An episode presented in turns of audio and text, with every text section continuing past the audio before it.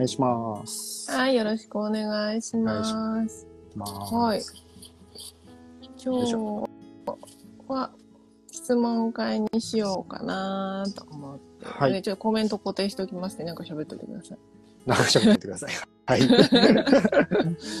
はい。えー、まあちょっと簡単に自己紹介、はい、させていただきます。えー、ウェルビーインダストリーの栄養拓山本拓馬と申します。えー、僕は、まあ、分子栄学の発信もそうなんですけど、最近は量子力学とかちょっといろんなことをですね、えー学ぶのが好きで、えー結構そういった領域をですね、深掘ってやってます。まあ、本当にビジネス的には、やっぱりえー未病産業を作るっていうところで健康づくりの仕組みを作りたいなと思って駆け回ってるんですけども、ようやくですね、行政さんであったりとか、あと、ね、大学との連携だったりとか、そういったところが徐々に形になってきてるかなっていうところで、来年が楽しみだなっていうような段階でもあります。えーぜひですね、あの、興味ある方はチェックしていただけると嬉しいです。よろしくお願いします。ははい。ね、ぜひフォローしてもらって、オタクな話を聞いたり。最近本当に量子力学のね、あの、音声配信とかも、そう。仕事さんしてるから、興味ある人は。なんかねうん。僕、見てもらったらやっぱりスピリチュアルが強くなってるらしくて、うんそういうね、見える人に見てもらったんですけど、なんかシルバー色らしいんですよね。そういう方が強くなるオーラって。それがすごい出てきてますって言われて。で、まあ、占い的なところも今度の誕生日からさらにスピリチュアルが強くなりますよね。うんうん言われたんで、なんか合ってるなと思って。はい今より強くなる。だから何かね、なんかすごいことになってるかもしれないです。来年ぐらい。ねはい。はい。1ヶ月後ですね。はい、そうですね。1ヶ月後、ちょうど1ヶ月後になんか強くなるらしいです。さらにはーい。はい。そうですね。はい。ところですね。私はね、あの、ダイエット入り口ね、女性の体調のケアのサポートをさせていただいております。でダイエットね、今日も Q&A 結インスタのストーリーでしてたんですけど、ダイエットのご質問とかもいただいてて、ちょっと重複になるんですけど、まあそういったところも一緒にお答えしていこうかなっていうふうに思ってます。よろしくお願いします。マカロンさん、こんにちは。こんにちは産現在産後1ヶ月半です。産後ダイエットの方法を教えてください。うん、うん、質問してくれた人と同じかな？うん。うん。うん、そうなんですよ。産後のね、あの、産後いつからダイエット始めたらいいですかっていうストーリーの方でご質問いただいてて、はい。うん。で、さ産後、まあ、栄養で言うなら別に産後直後、もうほんとすぐ。うんっていうか、産む前。え、なんなら、なんなら妊娠する前ぐらいの感じ。そうそうそう。いつから始めてもいいですよっていうとこですよね。そうそうそううんうんうん私本当に企業当初は産後、まあ3人産んでるっていう経験から、まあ産後ダイエットね、が本当に多かったんですけど、なんか一人目産んで、やっぱ二人目不妊とかも多かったりもするし、うん栄養ベースにやってると本当に二人目さん妊娠されたりとかもしたし、はい。なんか、に、妊活を視野に入れてるけど、まあダイエットメインなんです、みたいな人もいて、うんまあその方も妊娠されたりもしたし、なんか、そうやってるうちにね、やっぱり、婚活中？はい。なんていうの？なんか、うん妊娠をの望んで結婚するんだよねっていうその前ぐらいから、なんか体調整えてたら、万事 OK なんじゃないかなって、最近本当にめっちゃ思う。そうですね。まあ、僕うんそう思います。うん僕もそう思うんで、出産の時って、もううん相当な変化が起こるわけですよ。うんうん。はい。そういったね、出血もまずあって、うん鉄とかも流れ出てしまうんうんうし、うん、そういったね、ホルモンバランスとかも、またね、うんこうね、変わってくるっていうようなところ。で、授乳も始まるし、赤ちゃんに栄養を届けないといけないっていうのもあるし、うんうんだからその変化っていうのはとてつもなく大きいので、やっぱり産後うつっていうものが存在するっていうのは、結構産後うつの要因って鉄不足もあるんですけど、亜鉛不足とかもあるんですよね、要因として。で考えると、やっぱこうね、もう産んだ後はもうさらに忙しくなるわけですよね、その子にね、いろいろしてあげないといけない、付きっきりにならないといけないって。でなるとそれにカバーできるような、やっぱりメンタル状況のミネラルとかを重点しておかないと、うん、ここを耐え抜くのがうんメンタル的に不安定になって、自分も鬱になっちゃってみて、うんならないためにも、もう気づいた時から栄養はうんこう満たしておく。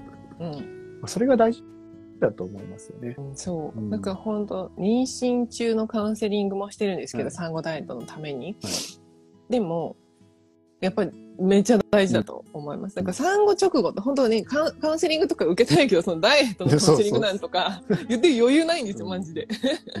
自分で生きていくのが必死なんで。そう。そう。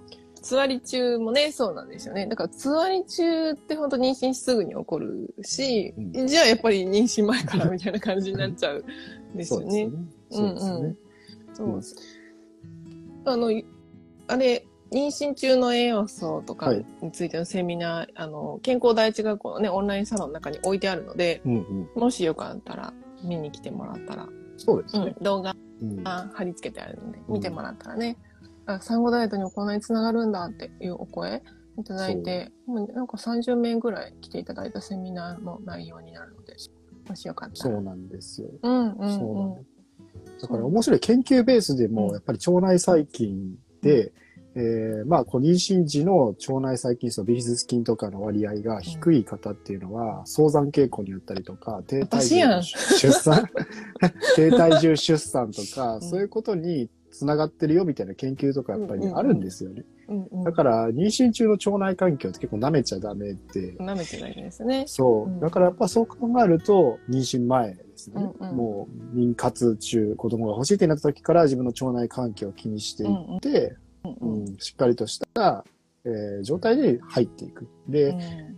妊娠って何かっていうと、やっぱ細胞がね、こうどんどんどんどん増えていって人の形になっていくっていう、相当なもう一番人生で細胞分裂しの激しいようなうん。段階なので、じゃあ細胞を作るための栄養素って何うん。考えたら、当然ですよね。体のお母さんからそれを栄養とかもらっていくわけなので、結構命がけなこと本当に母親のね、えーところからしてるっていうのが、うん。うん、これもやっぱり人間の仕組みを考えて、分子学的に考えたときに、それはもうお母さんもしんどくなるよねっていうところですよね。うん。うん。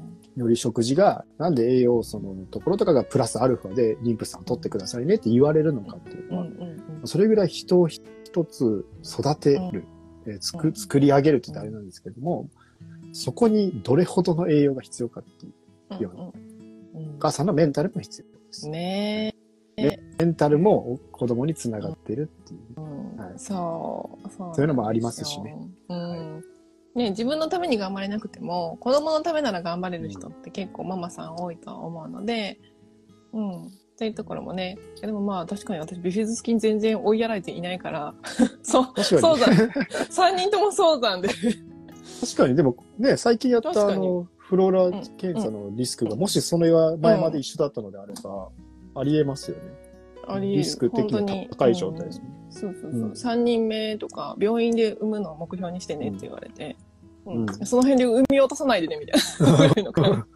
早く 病院おいでよみたいな感じ。ですね。うん。確かに。だったうん。2人目もねあの切迫で自宅待機を命じられて、うん。めっちゃ暇だったし。う んなるほど。うん。そういう経験もあります。うん、腸内フローラ検査もね、あの、取り扱ってるんで、今なんかちょこちょこみんな申し込んで、はい。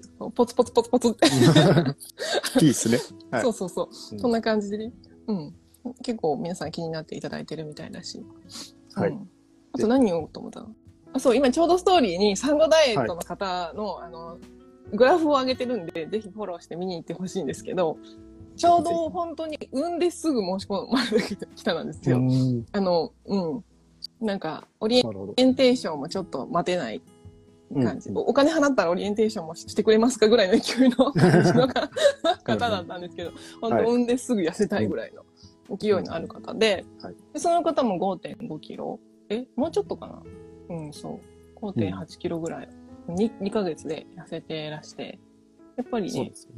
うん。栄養ベースでいくなら、まあ、産後直後でも全然お付き合いさせていただきます。その時に必要な栄養素の度合いが全然違うので、ですよね。めっちゃ大事。ここで、うん。うん、栄養素とか鉄とか出ていくんで、うんより痩せにくい体になっちゃってるってことですよね。そうそう。でやっぱりすぐ。さ糖質制限してるんですよ、大体の方が。ええそう。でやっぱりさ糖質制限してる人って、あの、結果出るの遅いんで、1ヶ月は痩せませんからね。いなんなら1回太りますからねっていうのを食い刺して、あの、心が折れないように、うんうんうん1ヶ月並走してみたいな。まあ、最後結局1ヶ月ぐらいで折れそうになって、痩 せないんですけどっていう感じになるんですけど、大丈夫、大丈夫って言って。結局2ヶ月目にやっぱり痩せていくっていうパターンが、うんかなり多いですね。1ヶ月目は大体太るか維持か。よっぽどの人は、よっぽど生活悪い人は痩せますけど。うん。うん、なるほど。今まで気をつけてきた方は1ヶ月目は痩せないんで、うん、まあそういう意味で、でもやっぱ長期戦。ですね。うん、そうそう。産後ママご飯食べてくださいね。はい。鉄、そうですね。鉄分、亜鉛酸、そう。タンパク質、ご飯。糖質制限しない。うん。そうそうそう。はい。はい。こうに、なんていうか、交通、まゆさん。はい。疲れが全然取れません。子供なしです。サプリをどれを飲めばいいかわかりませんっていうことですけど、疲れの原因がどこかね、わ、ね、かると。それ特定しないといけないですね。うんうん。はい。ね、ねぜひウェルビーチェック受けてそうですね。はい、うんうん、それこそね、うん、うん。自分の現在地ですよね。そう。これ、めちゃくちゃ難しい話で、この疲れが取れないってことは何を言ってるかっていうと、エネルギーが作れてないっていうような状態、うん、うん、なんですよね。まあ、ただ、まあ、環境が忙しすぎて、まあ、それでもっともっとこうエネルギーを使わないといけないけど足りないからもう動けない、疲れたってなる。うん、じゃあ、そのエネルギーを作ってる、こうね、細胞の中にミトコンドリアって工場があるんですよね、人間には。そういった発電してくれる場所があるんですけど、うん、そこを弱める要因っていっぱいあるんですよ。悪いえー、まあ、ものを食べているもそうですし、炎症とかも様々ね、甲状腺の問題とかいろんなものがあって、じゃあそれを壊してる低下瞬間って何なのっていうのを全部辿っていけば、なんかここが私的に大きい気がするな、みたいなところ。が見えてくるので、そこにアプローチしていけば、なんかこう、あ、なんか前より使いにくくなったなとか、っていうのが起こせるかもしれない。で、サプリをどれがいいのか分かりませんっていう、プラスの、サプリってどちらかというと栄養プラスしていく作戦なんですね。もう一つみんな皆さんが陥ってるところは、悪いものを取ってるパターン。で、悪いものを取って、それでダメージを受けてるパターンの、この二つが存在するので、で、正直悪いものをやめるっていう選択肢は無料でできますよって話ですね。うん。サプリ金かかりますよね。サプリでお金かかります。うんまあ、サプリは大事です。どっちも大事なんですけど、うんうん、まあ、ぜひ、意外と多いのは、サプリを取って、いいもの取ってるけど、悪いものも取ってるよっていう方で、もうずっとこう、船の底から水が入ってきてるのをね、手でかき出してる状態。うん。それのちょっとサプリを入れることによって、大きなバケツを手に入れたみたいな、そういう状態になってるので、うん、はい。そうならないように、どっちもやるっていうところですね。うんうん、ちょっと耳痛いな。そのためには、じゃあ何すればいいのっていう自分の状態を把握しないといけないし、うん、プロにやっぱりあなたは今のここがポイントですよっていうのを、こう、そこで知らないといけない。うん、で、知った上でさらに自分でもそこについて考えないといけない。うん、生活習慣のどこが良くなかったのかな。それが気づきなんですよね。うん。それの環境が世の中にないので、なかなか行動変容って難しいんですけど、僕たちはそれを作ろうとしてて。で、ウェルビーチェックであったりとか、まあそういったコンサルタントの方の育成とかやっているので、そのあたり聞いていただければ、おおよそ皆さんのポイントが分かってくるんじゃないかと思います。はい。本当にね、分かりやすくね、5点とか出ますしね。私の披露5点なんですけど、100点満点中。でも体はめっちゃ元気なんですよ。うん、でもやっぱり、うん。サプリとか飲んでるし、体、はい、本当に疲れないんですよね。疲れないがゆえに、働きすぎて、の疲労は取れない。ですね。そうそう、そういうパターンもある。だから、あの、問題点は分かってるんですけど、それやめれるかどうかみたいな ところもある。やめれないんだったら、まあ、マインドの問題だし、うん、マインドどこ引っかかってるのかみたいなところを人と話して解決したりすることもあるし、なんかそういうのがね、見てわかる。意外とね、マインドの部分は大きいです。そうそうそうそう。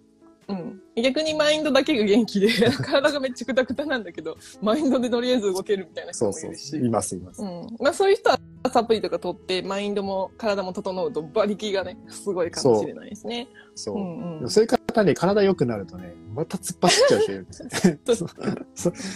いや、そうで、なんか動けるようになったって、もうガンガンガンガン行って、またボタンって倒れる人がいる。そうそうそうはい。なんか、まあ人間って面白いですよね。そういう意味では。なんか客観的に誰か見てもらう人はね、あの、お抱えカウンセラーみたいな感じでつけとくと、いいんじゃないかな。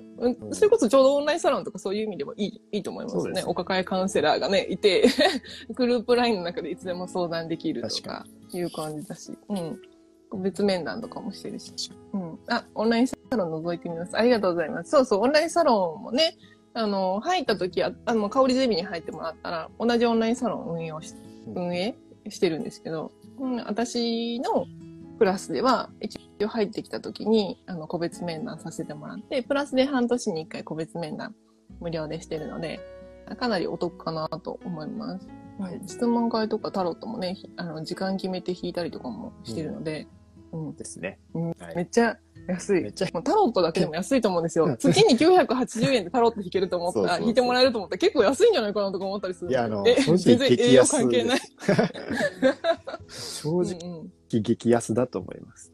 ね、うん。占いするのって結構高いじゃないですか。そう。プラスアルファカウンセリングもついてきますよ、みたいな感じ確かにですね。確かうんこの間の個別面談は全部占いでしたけど ね。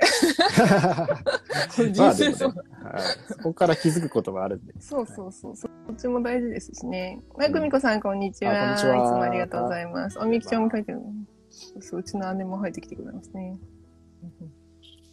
腸内フローラ検査前発送しました。あ、ありがとうございます。そう。私、5ヶ月ぐらい温めちゃった。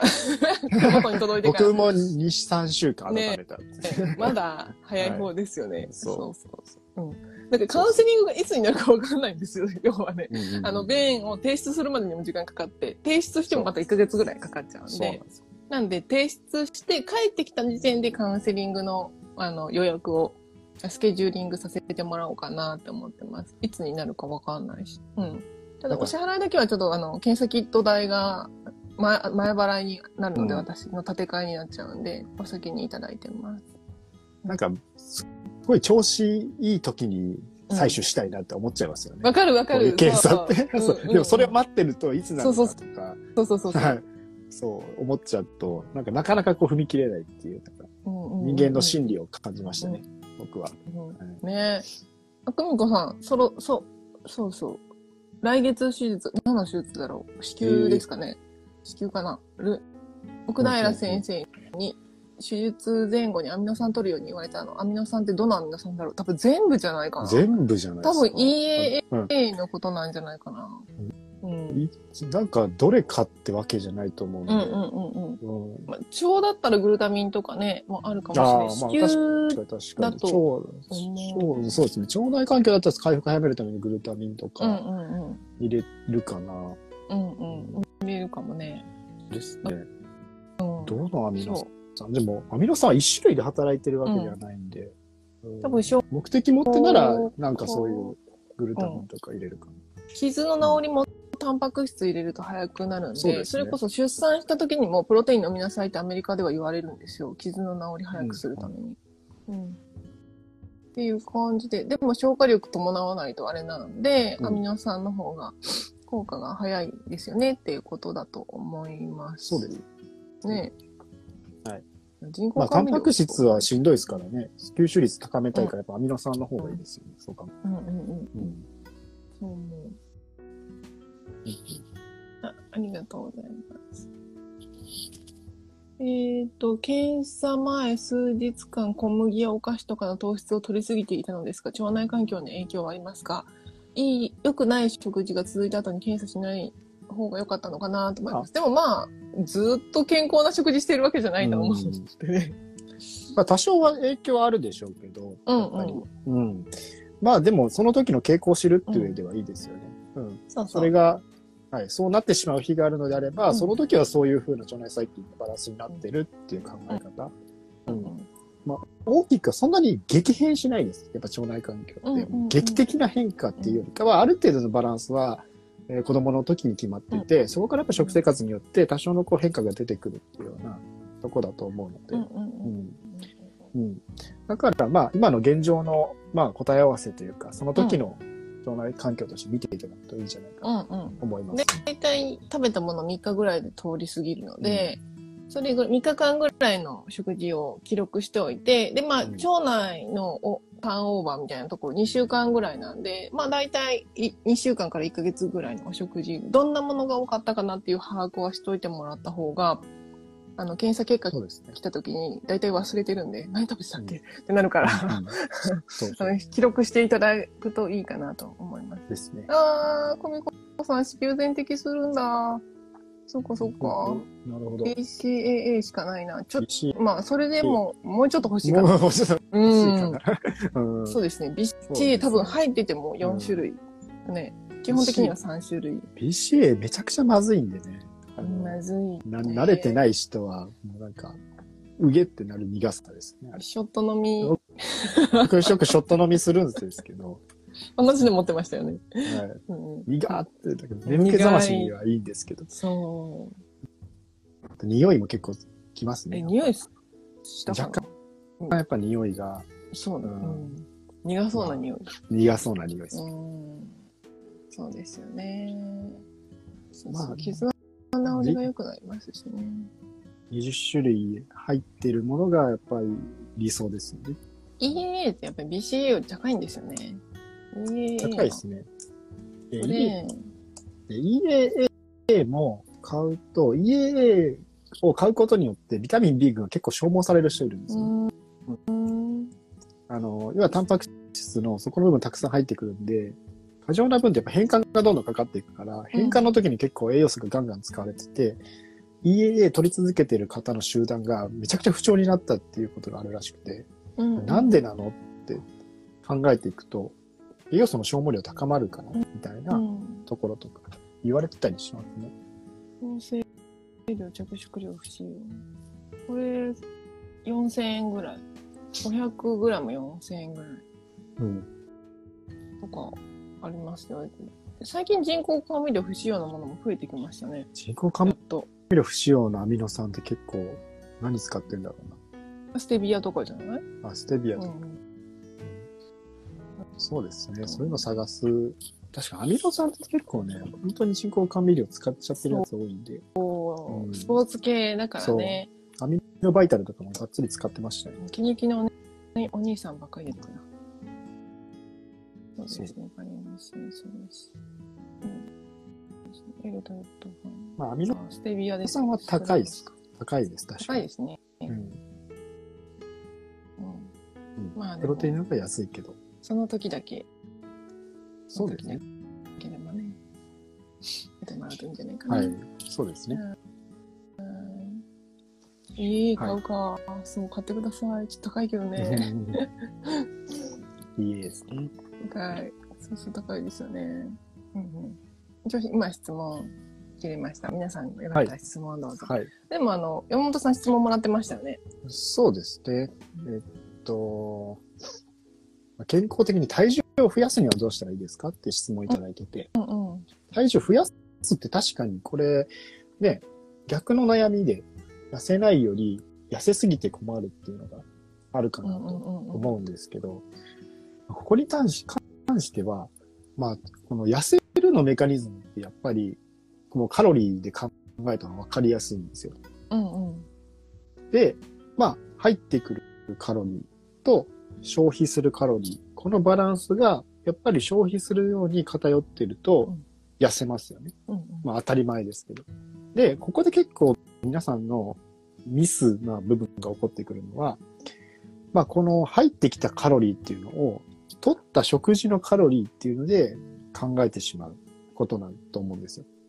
で実際、まあ、取った食事って、まあ、咀嚼されて、分解されて、まあ、胃酸とかで溶かされて、で、腸内で吸収されて、体内のプロセスが回って、そこで作られたエネルギーが、まあ、結果なわけじゃないですか。摂取したカロリーになる。そこを理解しておかないといけないかなと思います。それと消費カロリーの釣り合い。うんなので、あんまりこう、ね、こう、痩せ型の人って何が起こるかっていうと、こうエネルギー不足が起こりやすいんです、まず。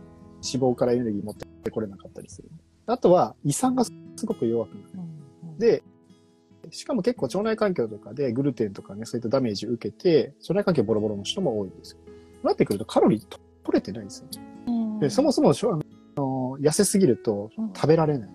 もううん思い、もう結構これもね、あの、ウェルビーチェックの結果見ていくとあるあるなんですけど、痩せ型の人ほど、あの、考単なもので済ましてます。うん。なぜなら簡単なもの以外、お肉とか取っちゃうとしんどくなっちゃう。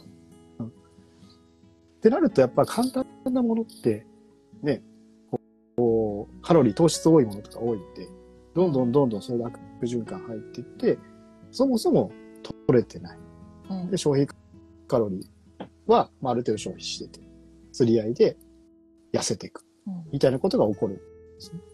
まあ、そそこからいかに脱却できるか。うんなのでう、んそこの、やっぱ腸活であったり、胃酸のしっかり噛むとか、うんエネルギー不足さらに交感神経優位にもなりやすい。うんうんその後消化管活動弱くなります。うんそういったストレスとか、見直すと太ってくることがあります。だから、うん。そういう方意外と環境変えれば、ガラッと変わったら、あ、ちょっと太り始めましたみたいな人多いですね。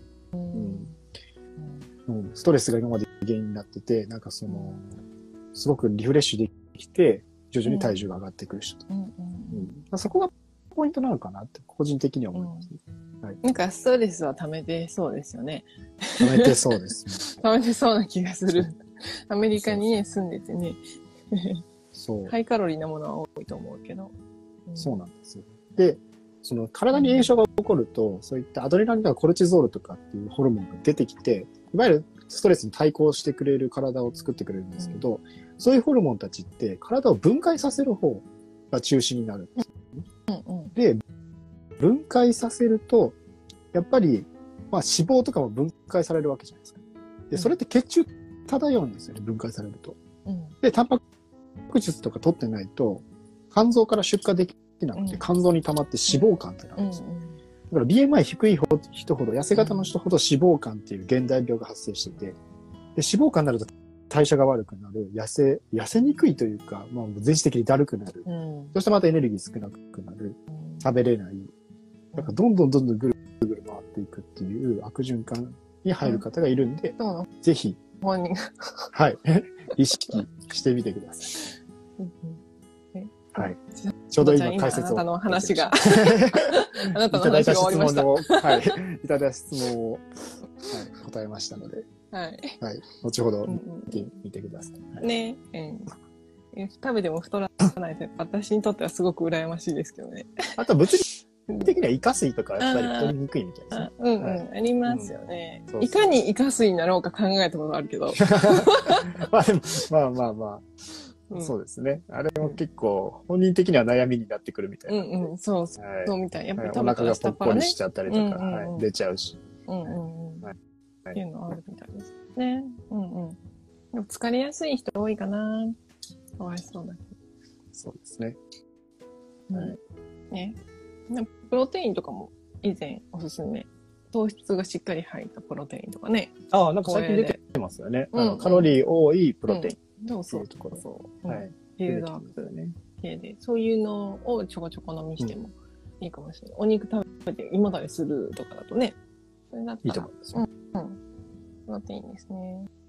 まあ私、ビルドアップ用のプロテインじゃないけど、今ストーリーにプロテインのおすすめ流してるんで、3種類ぐらい。うん。は全然 PR じゃないです。そうですね。はい。うん。普通のおすすめです。なんかで、他に、うん。ちょっと、ここ、太りたい人が太れない原因っていうので、以前まとめたスライド出てきたので、うんうん。まあ、読むと、イカ水で消化不良を起こすってパターンと、うんやっぱ食べ方が悪い、うん食べる順番が悪いと、うん早く満腹感を感じてしまって、十分なカロリーを取ることができない。パターンですね。あと、食べることができない。時間的余裕がなかったり、まあ、食べる量がそもそも少ないって問題。うん、で、あと食べても栄養が吸収されない、消化されない。まあ、今言ったところですね。うんうん、まあ、このあたりが結構要因になってる方が多いのかなっていうのがうんうんうんあります。ね、はい。そう。だから血糖値を上げすぎず、いかに食べるかっていうところが、そうですね。基本になってくると思うんで。だから、お米に油を絡ませたりとか、その、チャーハンにしたり、マヨネーズかけたりとか、アボカドと一緒に食べたりとかすると、血糖値も上がりにくいし、カロリーもオンできて、そうです。うん、ねうんいい、いいかなっていうことをお勧めしたことがですありまね。す。うん、うん。はい。カロリー大事です。やっぱうんうんり日頃動いてる人とか、頭使ってる人とか、もうガンガンね、えー動きたい人は、より消費カロリーが高くなってるうんうんわけなので、うんうんカロリーっていう部分は、ちょっと意識いただく必要があるかなと思います。うんうんいいですね。はい。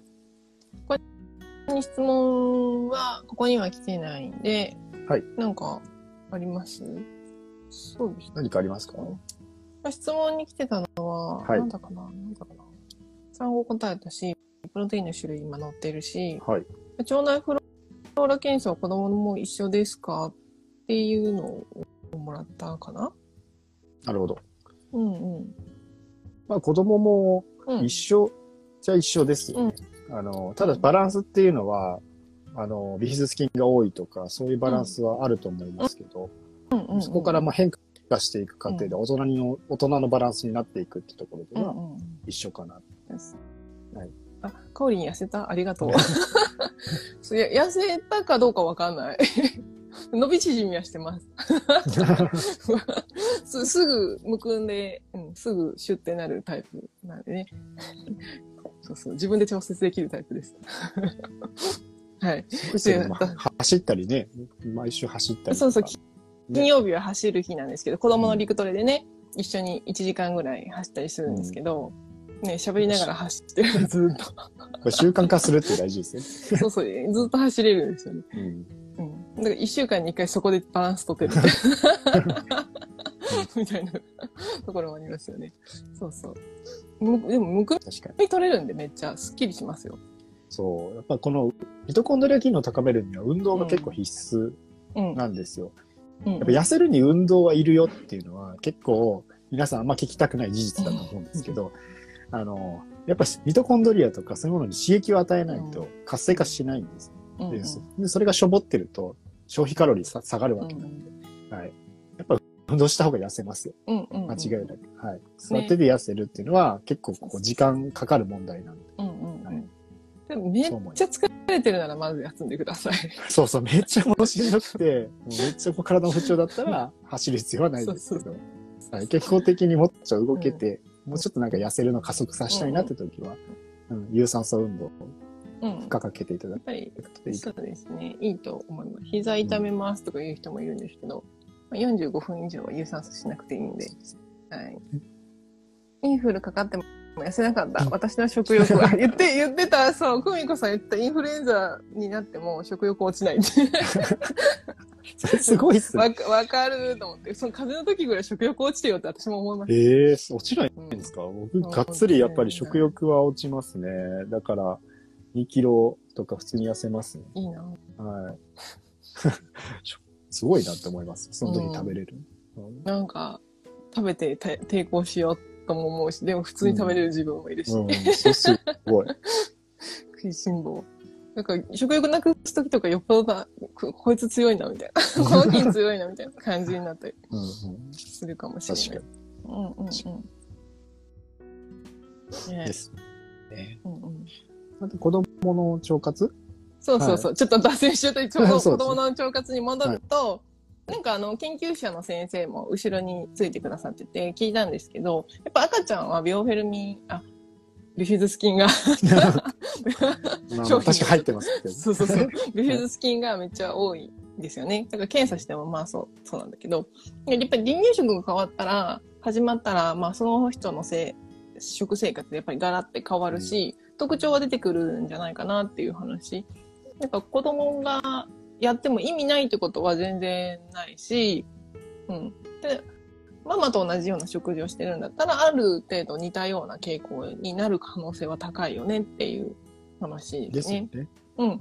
で、大体3歳ぐらいで定着するって言われてるんで、もし3歳未満で便検査するんだったら、ね、もうちょっと定着する余白の間に足りない、え欲しいけど足りてないなっていう菌の餌を食べさせてあげたりとか、うんうんプロバイオティクスをちょっとね、あの、大人と同じ量じゃなくて少しあげたりとか、そういうのがあってもいいかもしれないですよね。うん。今、あの、まあ、ちょっと高かったんですけど、ビタミン D とプロバイオティクスの、あの、バイオガイアだったっけな？うんうんロイテリ菌の会社の。有名ですよね。はい、うんうんあれちょっと使ってみて、子供に、本当に、もうポタポタポタってもうスプーンに5滴ぐらい垂らして。体液体です。えあったんで、ちょっと試してみて、見てますね。ーうん。ビタミン D も腸活になりますしね、粘膜強くなるし。本当海外だとね、あの、冬になる前にビタミン D ドロップ処方されるんですよ。そう。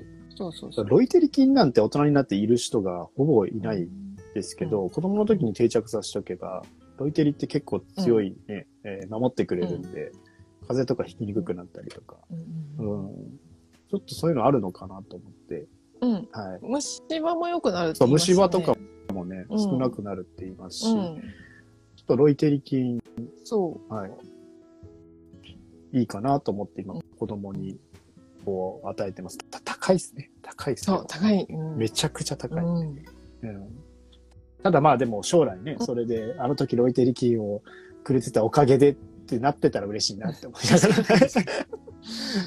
そうそうそう。そうそう。ね、パパとママの腸活が子供の腸活にもなるんでね、ぜひ。やってほしいな、はいうちの子口臭いんでロイテリ菌でうがいしてほしいなと思って。ロイテリ菌でうがいてめっちゃうがいして飲んでみたいな。ごっくんしなさいみたいな。臭いんですよね。月。まあ男の子なんで。はい。はい。皆さんよかったら質問してくださいね。はいああと何質問来てたかな？なんだったっけ？プロテインと産後ダイエットと腸内フローラ検査。何がわかうん。りますか？っていうのも聞かれるけど、うん。うん。さっき言ってたビフィズ菌の割合とかね、痩せ菌、デブ菌の割合が分かったり。そう。そうそうまあ、せっかくなんで、なんか、まあ、腸内細菌の話とか、少ししておくと、うんやっぱ腸内細菌で一番抑えないといけないところって、まあ、餌が何を食べて何を作ってるかっていうようなところなんですよね。別にその、生きてる乳酸菌を取ったから、めちゃくちゃいいよってわけではなくて、うんうんそいつに餌をあげて、その、えー取った、まあ、菌の株っていうんですけど、もううんめちゃくちゃ細かく言うと種類があるんですよ。で、ビフィズス菌とかってまあ超ざっくりした言い方で、日本人ぐらいの言い方なんですよね。うんの、なんかその中のドイツがこの餌を食べて、こういうのを作ってくれるか。うんこれが、もう特定していくことに結構腸内細菌の業界って今、結構、こう、躍起になってるというか、どの株がすごいんだみたいうんなところが、まあ重要視されてるんですね。うんで、ざっくりだから、そこの菌の餌になるものも与えないといけないよっていうところは知っといていただくといいかなと思います。で、まあ、いわゆる善玉菌って言われるものは、そういったビ、えー体にいいものを作ってくれる。ビタミンとか、そういったところとか、体のエネルギーになるものを作ってくれるっていうのがあるんですね。で、酪酸菌っていうところは、まあ、こういったものを食物繊維とか餌にして、いわゆる、こう、油、短い鎖の油みたいなのを作って、それが、もうこの腸の細胞の生まれ変わりに関わってるんですよ。エネルギーに関わってるんです。うんうんなんか細胞って糖質とかそういったものからエネルギーになってるかと思いきや、腸の細胞ってちょっと特殊で、さっき言ってたグルタミンとか、そういった、まあ、酪酸っていうものがエネルギーになって、このターンオーバーを起こしてるっていうのが分かってるんだよね。不思議な話。でそれを作ってるのは腸内細菌。だから腸内細菌に餌をあげないといけない。うん。っていうのがありますね。あコメントありがとうございます。はい。ありがとうございます。中学生の男の子、足や頭をしっかり当たっても臭いです。ですよね。小学生低学年ぐらいの頃から臭いです。はい 今はニキビができているので、し姿勢かなと思います。これも腸内環境の関係はありますか？で男性ホルモンの方じゃないかな、うん。どうだろう？んまあでもね、ここも個人差は大きなところなんですけど、匂いを作るっていうところでいうくと、た体の成分的にはアルデヒドっていうものなので、いわゆるあの油が酸化した時うん、の、うん匂い、えー揚げ物油とかもあれはアルデヒドです。ファーストフードの前取った時の匂いもアルデヒド。うんいわゆるそういったものが、まあ、だんまあ、加齢臭とかにもなってくるんです。まあ、そういったところはあるんですけど、子供のところって、まあどこまでなのかって言われると難しいですね。うん単純に汗の発汗量の代謝がいいんで、そういった、まあ、あの、アポクリン腺っていうね、アミノ酸を出す汗腺があるんですよ。うん汗って、まあ、2種類こうね、あってね、そういった汗のところと、えー、まあ、脇とかね、そういったところとかって、アポクリン腺という形で、そういうアミノ酸みたいな物質も一緒に出すので、ちょっと匂うんですよ、やっぱり。うんうん。まあ、か海外の方とかも、やっぱりそういった部分の量が多かったりするので、やっぱ体臭が強かったりとか、うんそういったものって存在するんですよね。人種的にも。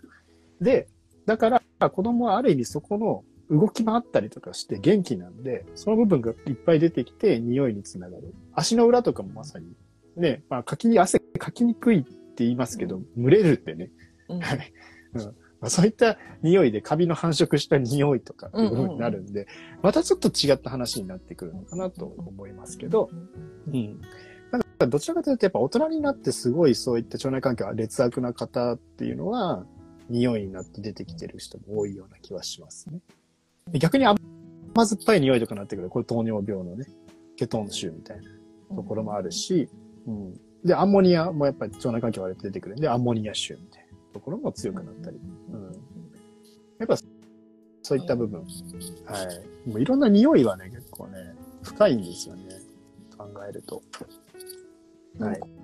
子供と親は、あれか、自分の子供って近親相関を防ぐために特に臭くなるらしいですねはい。だから、言ってしまえばね、えー家族同士って遺伝子近すぎるんで、それでもしなったら、こう、嫌がるじゃないですか。だからお父さんの匂いが嫌になるじゃないですか、その娘さんとかって。なんでかっていうと、そこで、まあもう嫌な話ですけど、そこでななったりするのを防ぐためだからある意味生理学的に、こう、なんか、反応的にそこに強く感じるようになってるって話もありうん。だから、ある意味匂いっていうところは、そういった、あ、この人匂い合うなとかっていう方っていうのは、遺伝子的に違うものを持ってるので、すごく相性がいいってパターンあるんですね。だから匂いが逆に合わないっていう人だと、ちょっと近い可能性もあるっていう。へえ。実はなんか本能的にそういうのを嗅ぎ分けてるって話は存在して、うん。だから、人間の感覚的にそういったものを感じてるっていう説もあります。家族は確かに強くに匂うのかもしれないです。うんそういった意味で。うんそうなんだ。はいいや、男の子3人なんですよ、この方も。私と一緒で。はいいやー、臭いだろまあまあだうな。男子はね、部活臭を感じてもらえればわかりますけど、汗かいてなんぼというかね。ねうん。え、すごい。うんマジ、臭い。自分 あ、靴下。わからないですよね。わかんない。でも、靴を脱いだだけなのに、ななんかあれ、うんこの匂いするぐらいの感じ。ぐらい臭いみたいな。まあまあまあ汗かいて、それが菌繁殖してるから、菌の発酵する匂いかもしれないですね。マジで。はいお食事中失礼しました。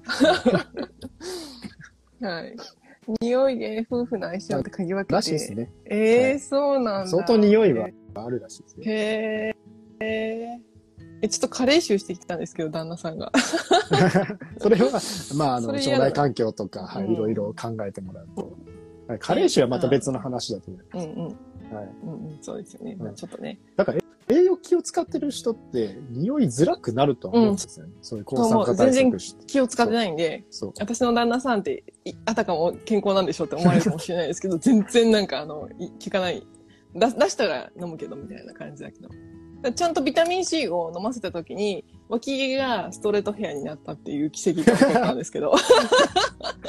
それ面白いですね。あありますよね。そう、うんビタミン C ってあるんですよね。縮れ毛のところでビタミン C 不足すると毛が縮れるっていう現象が起こるらしくて。確かにそれの立証してる。立証した、そうそうそうなんですよ。もともと割とストレート気味な脇毛をしてて、うんで、え最近なんか汚いなと思ってたんですよ。縮れてるし、なんか気持ち悪いなと思ってたけど、ビタミン C 飲ましたらちゃんと元のストレートヘアに戻りつつある。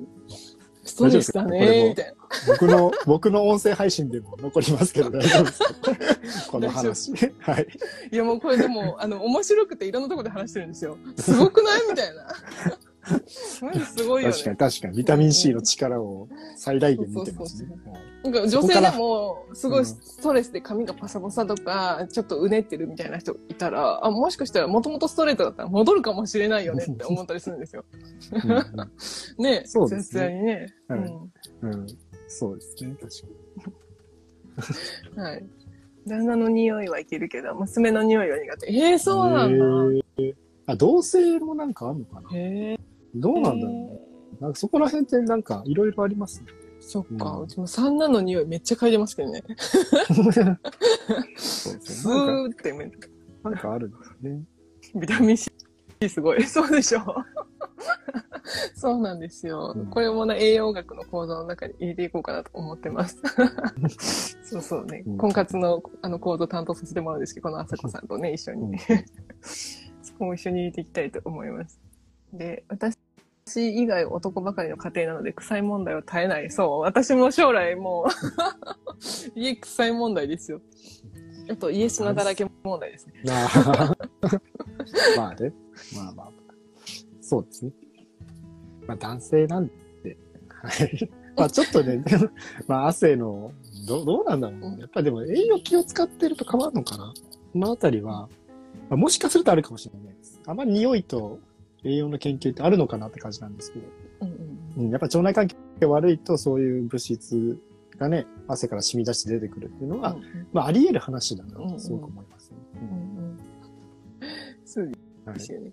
そうでもあれは、あの、テストステロンからの自費動テストステロンは匂い関係ある？ここに用意あるんですかね。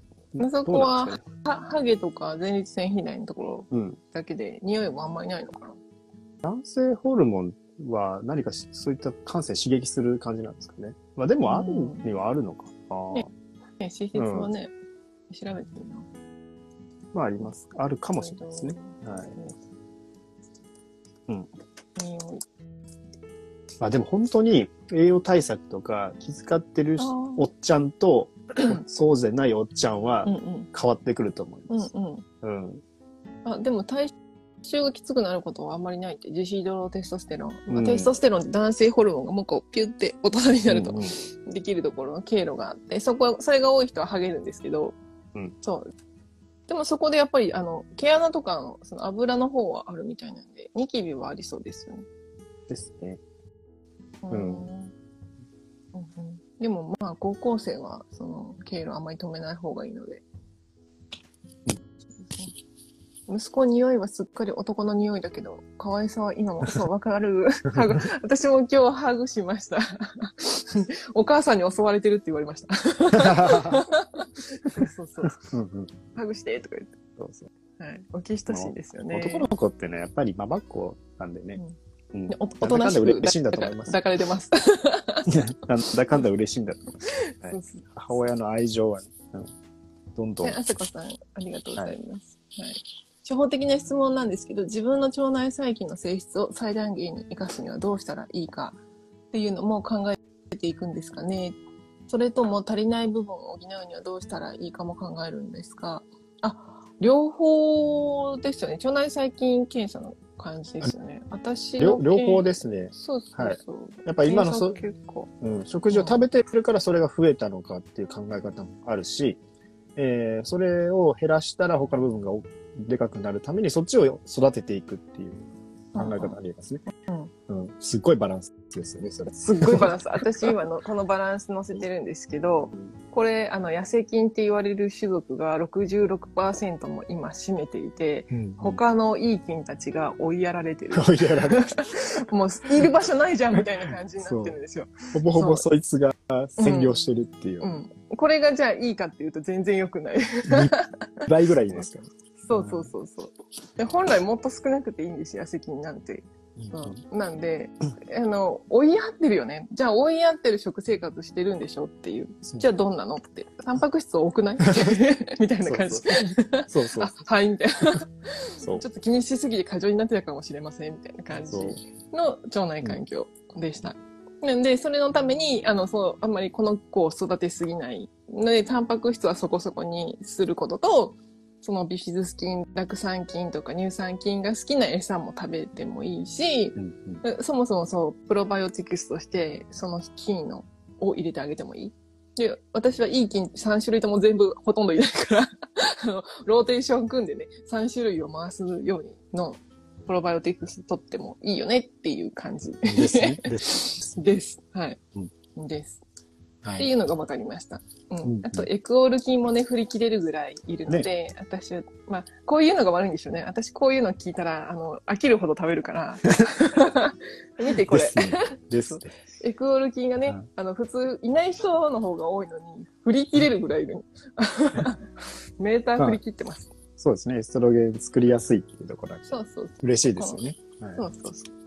なんでね、PMS が少ないのもこのおかげなのかなっていう考察ができたりもしするんで、面白いのは面白いです。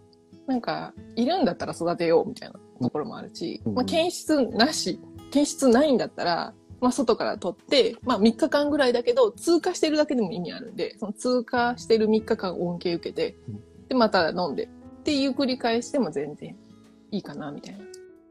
ですね。私、下痢筋いないんで。ねうん。山本さん下痢筋めっちゃいそうですよね。うんそうですね。なんかもしかしたらめっちゃいるかもなんて。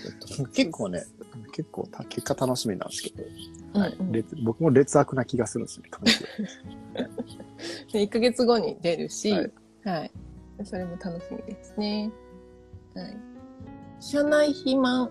社内の肥満体型の男性の匂いが、あの、脂っこい食事ばっかりとっているからかなと。奥さんは気づかないんでしょうか？好きな匂いなのかもしれませんが。いや 奥さんなんですかね。いやもう気づいてるけど諦めてるんじゃないですか？わかんないですけど、うん。うん。慣れすぎてるのうか、ん。慣れってあるんでね、やっぱり。うんうん自分の匂い気づけないっていうのもありますし、うん。もうここばっかりはね、うん。まあ僕もそう思っちゃいますけど、やっぱそういう方の食生活って相当なことになってるんだろうなっていう気はします。そうそうはいそうそう。うちの旦那も臭いし、外食してラーメン し締めで食べてくるような感じの人なんですけど、うん。香水でごまかすんですよ。なんか年々香水の匂いが強くなってるし、私香水結構苦手なんで、鼻水出るんで、うん。まあ、なんか、うん、ちょっと離れます。そう。だから、うん。僕もこの栄養のところの話してしまうと、やっぱりイケてるおじさんになりたいじゃないですか。なりたい。イケてるおじさん目指すには、やっぱりね、栄養のところ気を使って、うん。そういう酸化とかを起こさないようにしないといけないなっていうような、うん。うん。心づもりはね、めちゃくちゃね、うんあるん。で、それちょっと目指してね、ね。本当に人体実験でうん。匂いが少なくなるのかっていう、うんうんうん。うんちょっと試してみたいですね。ね。はい。もう我らが西根先生、池尾寺池も、いい匂い、ねいい、いい匂いする。ね。行政のコンサル、経営、はい。健康コンサルですかね、経営ヘルスケアビジネスのコンサルタントをうん。されてる方が、このウェルビーインダストリーにコンサルにもついてるんですけど、実はね、あんまり言ってなかったんですけど、あの、僕たちチーム未病ってところでは、そういった大学の先生の話も聞けます。ビジネス、うん。マーケティングのヘルスケアの。うん。うん。正直これ相当なことで、もうめっちゃすごい。はい普通の方が大学行かないと聞けないようなことをビジネスで相談できたりするんで、うん。うん。あの、正直破格だと思います。今日、今日ちょうどあるんですよ今日ちょうどね夜9時から。はい夜うん。毎月やっていただいてるんですけど、あの、本当に1、0から1、どういうことを考えればいいかとか、どういうふうにアプローチすればいいかとか、うん僕たちもそのね、顧問に入っていただいて、めちゃくちゃこうね、ビジネスが進化しましたし、ヘルスケアビジネスやってる人にとっては、宝の山みたいな、ね授業が、実はやられてるっていうのがあんまり表には出してなかったんですけど、あの、相当なことになってます、内側は。本当に実本当に、もう本当に有益っていうか、このうん政府を相手にしているこの人に直接自分のビジネス聞いて答えてもらえるんですよ。ただで。そうですね。あの、最もともと。国のね、あの、健康日本21ってガイドラインがあるんですよ。国の方針です。そこの推進室長をやられてたような方なんですよね。うんうん。で、来期から変わってくるんですね。まあ、第3次が施行されるんですけど、これ行政に全部降りて、そしてそこから自治体が全部やるわけなんで、うんそこの情報とかに携わってる方、うんめちゃくちゃヘルスケア界隈にうんもしビジネスされてる方がいれば、そこだけでも本当に価値があるかなって思いますね。はい破格？はいちょっと実はね、そういう形になっちゃってます。めっちゃすごい。本当にもう、あの、見てるだけで幸せな池おじ先生なんですけど、もうなんか必死こいてついていってます、その授業にね。なんでもう、あの、巷のプロっぽいビジネスコンサルとかじゃなくて、ま、マジの、本気のプロ、マジですね。ガチ、ガチなんで。ガチな。はい。はい。うん、っていう実は。感じはい。なんですよ。ちょっともう、はい。時間的にはいい時間になってきたので、はいそろそろですね。はい。えーすみません、あさこさん。あ、接種って通過するだけでも意味があるんですね。って言ってこれで。はい、意味あるんですよ。うん、はいあの、なんで、納豆菌がいなくても毎日納豆食べてても毎日通過するんで、そういう恩恵は受けれるかなっていうふうに思います。はい。はい。今日もね、ちょっと長々とお話しさせていただきまして、いいお時間なんで、はい締めさせてもらおうかなと思うんですけど、特に、えっ、と、告知はないかな？大丈夫です。はい。はい。ね、私たち一応オンラインサロンとかね、あの共同運用やってて、20名の先生たちがね、プロたちが示してるので、はいで今はね、どこからあの情報を取るか、もう信用してる人から情報を取ってね、みたいな感じの時代だと思うので、なので20人もプロが集まってるし、たった980円でね、オンラインサロン入って、まあ、私のタロット受けたりとか、なんか質問会受けたりとか、なんかダイエットコーチもね、増えた感じなので、まあ来月からもうちょっと盛り上がるんじゃないかなっていうのもあったりするので、ぜひ、あの、ご興味あれば入っていただけたらと思いますよ。ろしくお願いします。はいはい。はい。というところで。また質問会とかね、まあうん。定期的に開催していければと思うので、あのそうですね話してほしい内容とかうんも募集しておりますので、はい。ぜひよろしくお願いします。よろしくお願いします。はい。来週はお休みさせていただきます。はい。なんで、また別に、あの、別のダイエットコーチの方ともインスタライブしたりとかするので、その方も、うんあの、健康第一学校の先生なので、一緒に聞いていただければと思います。よろしくお願いします。はい。では、ありがとうご失礼しざいます。た。またねーまたねー。